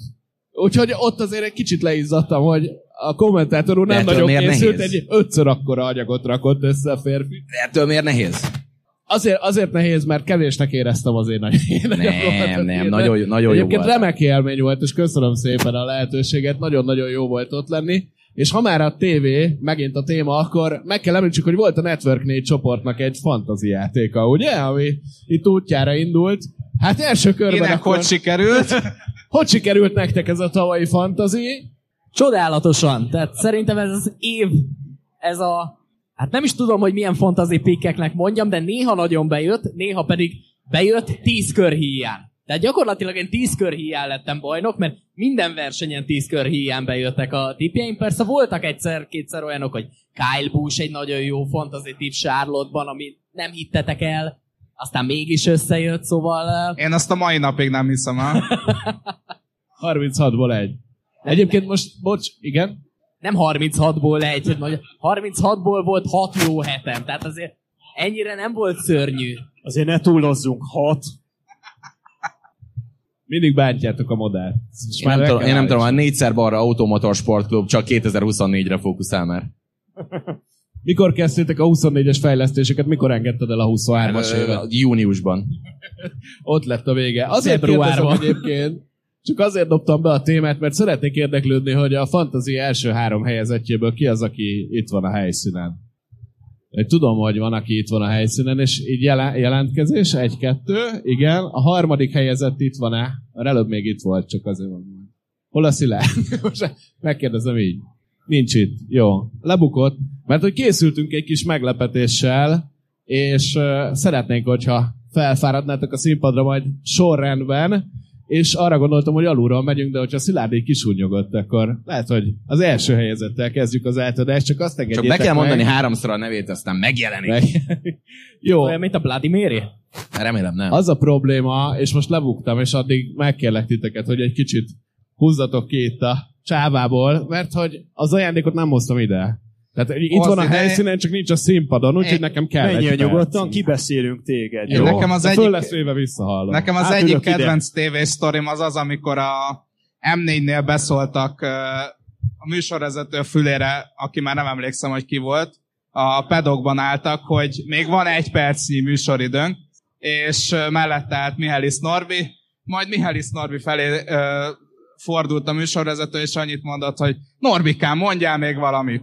És gyakorlatilag a Boszkó most itt hagyott minket, úgyhogy mondjunk még valamit. 2024-es ö, NASCAR szezon, de Szerintem- ki lesz a bajnok szerintetek? Hú, kettőt és könnyebbet. Majd Phoenixben, amikor négy emberből választani, akkor Ryan. Blaney? Duplázó? Nem? Martin Truex. Idén majdnem összejött az alapszakasz, meg És ellovagol a a naplementébe? Tessék? Az, az de szép lenne. Visszavonulni bajnokként. Utolsó verseny, leng a kockázászló, bontod a pesgőt, Martin Truex pedig azt mondja, hogy köszönöm szépen, ennyi volt. De várjál, a- ez úgy a buli, hogyha csak az utolsó versenyen a bajnoki cím után jelenti be, hogy hát srácok, én igazából gondoltam valamit, ha bajnok leszek, akkor visszavonulok, úgyhogy sziasztok. És mindenkinek leesik az álla. De ebben én nem vagyok biztos, mert szerintem plusz motivációt ad a csapatnak, hogyha előre bejelentett, hogy srácok, ez lesz az utolsó évem, vagy az utolsó playoffom, tehát az lehet, Láttuk hogy egy- Harvicknál. Azért a Joe Gibbs Racingnél nem lenne rossz néha egy kis plusz motiváció a csapatnak. Ha már Joe Gibbs Racing, ez lesz Danny Hamlin néve? Ez lesz Danny Hamlin néve? Nem. Ez lesz Danny Hamlin néve? Nem. De! De várjál, az elmúlt húsz évben azt mondjuk, hogy ez lesz És Danny Hamlin egy néven. újabb év, amikor És- így megyünk neki. Szép lassan Boszkó pedig megérkezik a díjakkal, úgyhogy nem kell már sokáig várni. Még egy kicsit kell azért. Ki kell csomagolni, fel kell készíteni. Várjál, a díszcsomagolást kifelejtetted. Nagyon, Reméljük, szépek hogy a a- fehér dobozok.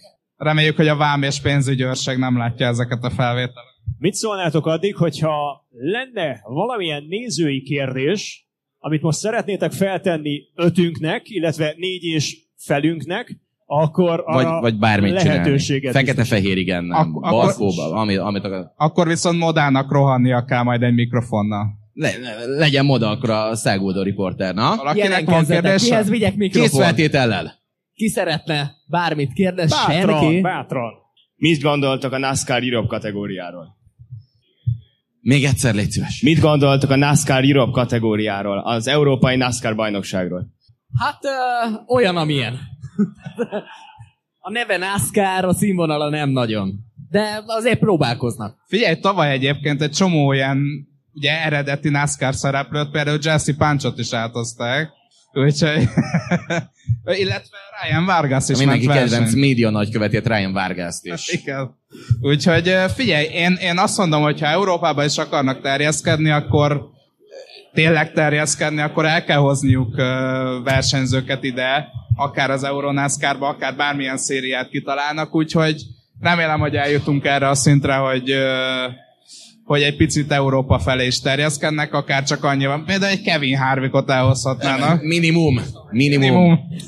Én amin gondolkodtam, ugye bizonyára tudjátok, hogy jön a Netflixre a NASCAR-nak a tavalyi szezonját feldolgozó új kis minisorozat, és hogyha ez elindítana olyan folyamatokat, ami azt eredményezni, hogy Európában is ismertebbé válik a NASCAR, akkor lehet, hogy onnan Észak-Karolinából a NASCAR megszavazna egy kicsit nagyobb bukszát az Euronászkárnak, és akkor én központi szerepet tulajdonítanék a jövőben ennek a sorozatnak, hogy lehetőség szerint innen is felkaroljon versenyzőket, megpróbálja valahogy megteremteni az az Atlanti óceánnak az átjárásával járó hidat, ami egyelőre én úgy veszem észre, hogy mondjuk stockautózás szempontjából nem nagyon volt meg. Ez a híd, ez hiányzik. És hogyha ebben tudna egy közvetítő szereplővé válni ez a sorozat középtávon, akkor, akkor mindannyian úgy beszélnénk az Euronászkáról mondjuk öt év múlva, hogy, hogy ismernénk az ott futó versenyzőket, az ott történő eseményeket, de nagyon őszintén, ez jelenleg nem tényező.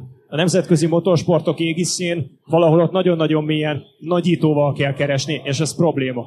Illetve nem lenne rossz egy európai oválpályasa, amit tényleg lehetne menni versenyezni.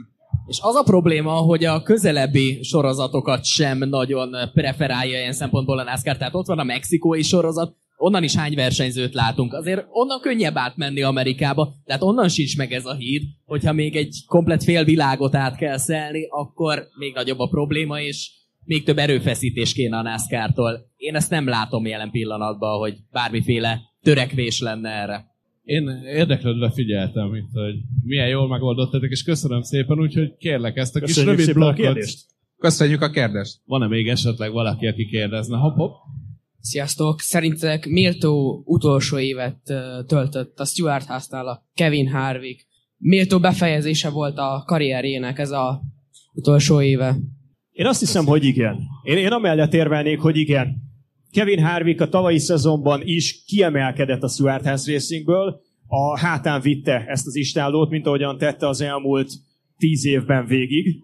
lettek volna szerintem futamgyőzelmei, hogyha egy picit szerencsésebb, az, ahogyan, ahogyan elveszített versenyeket, ahogyan tavasszal Phoenixben Rodney Childers egy rossz gumistratégiát választott egy késői sárga zászlónál, az, ahogyan segítsetek, a Southern 500-on, ugye ott volt a e, utolsó pillanatos sárgazászló, amikor már nem reagáltak megfelelő időben, és így e, cikluson kívülre került, gyakorlatilag elveszítette az esélyét a győzelemre, pedig azt Redikkel kettesben levívhatták volna. Tehát szerintem igenis méltó szezon volt, 47 évesen, ekkora sportteljesítményt, nem nagyon tudnék mondani még egyet az elmúlt esztendőből. Meg amúgy tök szép volt szerintem, ahogy a pályák egyesével megemlékeztek róla, hogy ahogy mindenki csinált valamit, ami, ami Harvickra, vagy Harvick előtt valahogy tisztelget. Úgyhogy szerintem tényleg egy futamgyőzelem jó, jó lett volna neki, de azon kívül ezzel a technikával, amiben ült, szerintem kihozta belőle a maximumot. Úgyhogy szerintem ez egy szép hattyúdala volt ennek a, a legendás karriernek. Aztán egyébként lehet, hogy meg fogjuk látni, mert ugye nyilván teljes azonnal nem, meg a Foxnál ott lesz a kommentátorállásban, de azért lehet, hogy egy-két verseny Szerintem a Cup Series-ben nem, nem, de Xfinity-ben trákba fog. Igen, ugye azt kell megnézni, hogy kinek volt utoljára ilyen méltó zárószezonja, azt szerintem Jeff Gordon volt. Tehát ugye ő volt utoljára a playoffba, Juniornak is nagyon rosszul ment már, amikor visszavonult a nagyobb Jeff nevet. Gordon ugye bajnoki címmel vonulhatott volna vissza. Igen. Tehát neki volt a bajnoki négyes döntő meg volt. Igen, hát ugye Martinsfélben nyerte meg azt az utolsó Igen. futamat, és akkor meg hát ugye szegény Jimmynek is uh, elég rossz volt az utolsó pár éve, úgyhogy az ilyen nagyobb nevek közül igazából, és ezért remélem, hogy Martin Truex is úgy fog visszavonulni, hogy legalább a bajnoki négyes döntőbe esetleg benne legyen, mert a tavalyi évben is nagyon jól ment neki, aztán valahogy a playoffra elfogyott a tudomány. És hogy mennyire volt méltó ez a búcsú, szerintem nem mutatja jobban semmi, mint hogy Kevin Harvick ott volt a rájátszásban, Kevin Harvick a lehetőségekhez képest a legmagasabb polcon volt, a másik három csapattársa meg így a top 20-ért küzdött, úgyhogy valamit azért tud az öreg még mindig. Van-e még esetleg egy kérdés? Ott az úriember nagyon nyújtózkodik. Mit gondoltak arról, hogy Chase Elliot idén bajnoki címért küzdhet-e? Szerintem abszolút, tehát, hogy nála azért tavaly a, a lábtörés, a lábtörés az masszívan befolyásolta a teljesítmény, főleg a visszatérése környékén. Utána meg szerintem a motivációját tökre elvesztette már a, a szezon második felében. Úgyhogy a tavalyi szezonjában nem indul neki, szerintem borzasztóan erős lesz 2024-ben, és, és nagyon oda, oda fogja pakolni. Én azt mondom, hogy Chase Elliot bajnok lesz 2024-ben, abban a kategóriában, amiben a legnépszerűbb versenyzőket díjazzuk. Miért? Okay. Megint ő lesz a legnépszerűbb versenyző, nem? Az biztos, hogy a legnépszerűbb versenyző lesz. Szó? Picit Így indulnak a, a plegykák egyébként, amikor csak a mondat elejét hallgatod meg. Szerintem a NASCAR-nak nagyon nagy szüksége van jelenleg egy jó Chase Elliotra. Tudomásul kell venni, hogy mivel neki van a messze legnagyobb szurkolói tábora, ezért, hogyha Chase Elliot nem tényező, nem küzd hétről hétre a futam győzelmekért, nem megy a bajnoki címért, akkor szerintem nagyon nehéz a média munkatársainak Amerikában felépíteni azokat a sztorikat, azokat az újságcikkeket, azokat a bejegyzéseket, amik igazi kattintást eredményeznek, illetve igazi televíziós figyelmet élveznek, és sajnos például a tavalyi amerikai nézőszámokra erőteljesen rányomta a hatását az, hogy Chase Elliot nem volt tényező, vagy nem volt jelen, vagy ha ott volt, akkor csak a teste. Úgyhogy nagyon nagy szüksége van egy jó Eliotra a NASCAR-nak, ezt teljesen elfogulatlanul mondhatjuk, azt gondolom, hogy mindannyian. Még egy kérdésre maradt idők, és előbb ott a szürke pulcsiban az úriember nagyon jelentkezett. Szerbusz. Na, sziasztok! Egy kérdésem lenne. Kyle Larson duplázni fog-e? Megcsinálja ezt, amit még senki nem volt képes, az Indy 500 utáni Coke 600-at is behúz. Tehát megnyeri a versenyt? Mind a kettőt. A Moda mit fog csinálni akkor, hogyha megnyeri mind a kettőt? erre sem erre nagyobb az esély. esély de erre azért nagyobb az esély, körülbelül egy százszor nagyobb az esély, mint hogy Corilla Joy nyerjen futamot. De szerintem én azt mondom, hogy mondjuk olyan Kurt Busch módra az Indy 500-on és a Charlotte 600-ason is tényező lesz. Amikor legutóbb Kurt Busch ezt megpróbálta, akkor azt hiszem, hogy top 5 volt Indy 500-on, és végül körön kívül egy kör hátrányban zárt a Coke 600-on, kb. fél távig versenyben volt, nagyjából ezt úgy el tudnám viselni Kyle Larsonnál is. Figyelj, Kyle Larsonnak az utóbbi években úgy játszódik le a Coca-Cola 600 hogy általában hatszor kipördül, hétszer a falba van, és aztán a verseny végén úgyis ott lesz a győzelemért. Úgyhogy szerintem ő neki a verseny felé, de hát, hogy be se kéne ülni az autó, autóba, mert, mert annyira a végére szokta megtalálni a formáját. Indikár azt nem tudok mit mondani, tehát az egy annyira specifikus, tényleg rá kell érezni az autóra, és azért Larson is, hogy mondjam, én a, a dörtös teljesítményeiből azt érzem, hogy ő már egy kicsit, kicsit kezd kiöregedni talán. No. Túl tolja? Tolja? Lát, láttátok a Chili Bólon, hogy két napja mit művelt? Hát kétszer borult föl. És a 14. helyről borult föl, úgyhogy azt tegyük hozzá. Úgyhogy nem tudom, meglátjuk. Az biztos, hogy nagyon jó technikába fog ülni az Indi 500-on is, és győzelemre esélye lesz, hogyha ő tudja hozni a teljesítményt. Coca-Cola 600 meg 100% hogy lesz esélye a győzelemre. Én azzal nem értek egyet, hogy Kyle Larson kezdene kiöregedni, vagy hogy valamilyen szempontból már csak árnyéka lenne önmagának, vagy ilyesmi. Én azt gondolom, hogy a Kyle Larsonnak a legjobb évei még hátra vannak. Én is ezt gondolom, és egyszer ebből fogadtunk is, csak már emlékszem, hogy miben, hogy több bajnoki címmel fog visszavonulni, mint Jimmy Johnson, de ezt azóta már elfelejtettük. Ezt én Szerint- mondtam, de hülyeség volt. Én, én, én azt mondtam ugye annó, hogy szerintem Chase Elliottnak több bajnoki címe lesz, a, vagy William Byronnak több bajnoki címe lesz a végére, mint Kyle Larsonnak. Kyle Larson szerintem a futamgyőzelmi statisztikákban biztos, hogy utol fogja érni akár Jeff Gordont, eh, és azokon a környéken lévő versenyzőket. Csak nem érzem benne azt, hogy mindig arra tud, tehát ő, ő a győzelmekért hajt, ő nem nézi mindig a bajnoki lehetőségeket, de hát látjuk, hogy a, a Phoenixi szezonzáron is végig ő, ő volt az, aki egy rosszabb autóval meghajtotta Ryan Blaney-t, úgyhogy Kyle Larson az, az biztos, hogy sok futamgyőzelmet fog elérni. Egy dolog biztos, mindkét versenyt az Arena 4-en és vagy a Match 4-en meg lehet nézni. És egyébként nem tudom, ki volt az, aki megismerte a hangot, aki ezt a kérdést föltette. Hogy nem úszod meg. Nevet nagyon. Az Indikár kommentátor a Baski Dávid. Köszöntsétek őt is nagy szeretettel. Örülünk, hogy itt vagy, Dávid. És reméljük, hogy egy remek Indikár szezont láthatunk 2024-ben is a Network 4 csatornán. Adjunk el díjakat. Adjunk el díjakat, és végeztünk. Nagyon-nagyon izgalmas lesz egy meglepetés ajándék a fantazi első három helyezettjének, de előtte szeretnék átadni ebből egy példányt Parrak Zsombornak is, de kérlek nem utasd meg. Nagyon szépen köszönjük, hogy eljöttél, és fogad szeretettel ezt a spéci dolgot. Ő hanyadik lett a Amit fantazival? nem tudunk, hogy olyan mi 70 és 90 között valahol. A Nem fantazi tudunk- 24. helyezettje, Parrak Zsombor! Hát akkor menjünk a dobogósokra, és látom, hogy visszatért közénk az itt a papa felhasználó névvel szereplő, tippelő játékos. Kérlek fáradj ide a színpadra. A harmadik helyezettünk remek tippekkel, Nagy Szilárd. Fogad szeretettel, és nem úszod meg, egy kis interjút is kapsz. Mit szólsz hozzá? Így adok. Jó, ó, ó, kapunk is. Nagyon köszönjük. Kicsit így kiállok én, és ne haragudjatok, hogy eltukarlak titeket, és akkor így lehet téged látni, itt, itt maradhatsz sokat.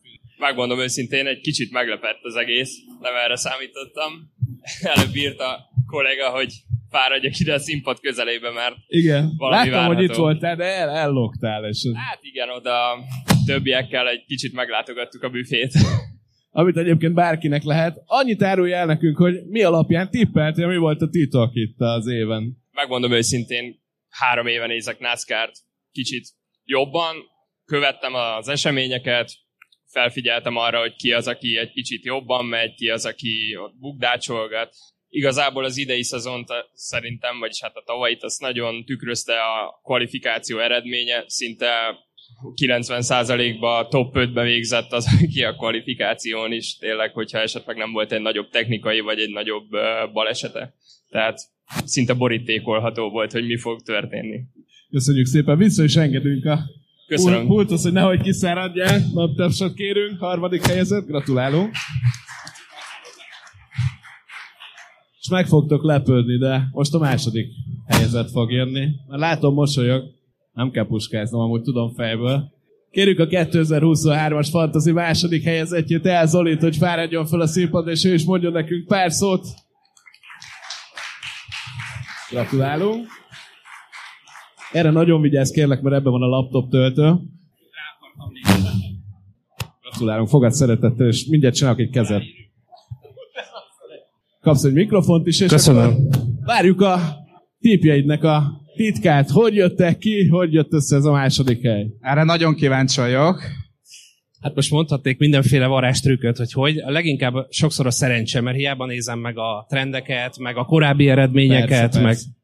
leginkább például mondtam Zolinak, hogy például Logánot ahányszor betettem, annyiszor esett ki. Tehát vannak olyan versenyzők, akiket rettegek használni, de arra figyelek, hogy jövőre nem tartalékolok ennyit, hogy a végére maradjon három Byronom, meg két Larsonom, meg ilyenek, mert ott már nem lehet hozni annyit a, a, a győztesen, akit majd szintén fel fogtok szólítani, de alapvetően azért sokat segítenek a, a tippek is, meg az, hogy kielemzitek, hogy mi várható a következő verseny, úgyhogy igazából én gondolom a közösség nevében is mondhatom azt, hogy köszönjük szépen, hogy ezt egyáltalán csináljátok, meg létrehoztátok, és azért azt látom, hogy évről évre nő ez a csoport, tehát egyre többen vagyunk, és egyre többen nézik a NASCAR-t, úgyhogy remélem majd egy, előbb-utóbb a Form 1 is legyűrjük.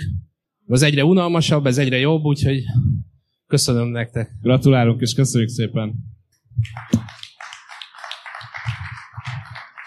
És akkor nincs más hátra, mint előre. Óriási meglepetés. Első helyezett lett a 2023-as fantaziban Zetor. Óriási tapsot kérünk, gratulálunk. Végre láthatjuk az arcot a tippek mögött.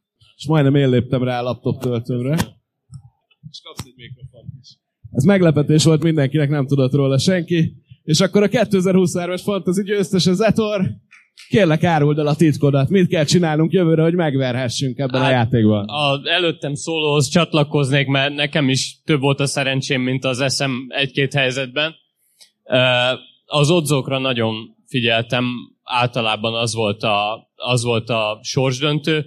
Egy-két helyen csökkentettem a kockázatot azzal, hogy um, ahol már az ott szerepelt, ott a fejfej a párokat, ahol ki kell választani a pontokra, ott azt áttettem, hogy matematikailag kicsit nőjön az esélye a győzelemre, de körülbelül ennyi volt az ész mögötte, a többi a szerencse. Ezt e- részben elhisszük, maradjunk annyiba. Gratulálunk, és Köszönöm nagyon sikeres szépen, köszönöm. 24-es évet kívánok. És amit egyébként a leggyakrabban elkövetek hibát a podcast felvételeken, azt most is láthattátok, hallhattátok, ugyanis saját magamat nem mutattam be.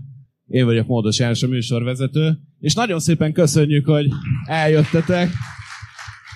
Ez volt az első élő podcast felvételünk. Külön köszönjük Parrak Zsombornak, a Network 4 kommentátorának, Köszönöm hogy szépen, köszönöm szépen. meglepetés vendégként megtisztelt minket a figyelmével, és egyébként a harmadik évad már li- livestreamben lesz látható a Twitch csatornánkon, ez egy óriási bejelentés, amit ide a végére beszúrtam, úgyhogy gyertek, kövessetek be minket a twitch.tv per menjetek körbe hú csatornán, és akkor ott is majd lehet látni a fejeket, és hogy ki az, aki bólint egy kicsit adás közben, ki az, aki kimegy, vagy Zolinak az megkajál, arc itt most már- kifejezései azok, azok, azok lesznek az évad legjobb pillanatai. Itt most már nem lesz elrejtve semmi, nem csak hang lesz, hanem lesz hozzá arc is. Úgyhogy nagyon szépen köszönjük, hogy itt voltatok.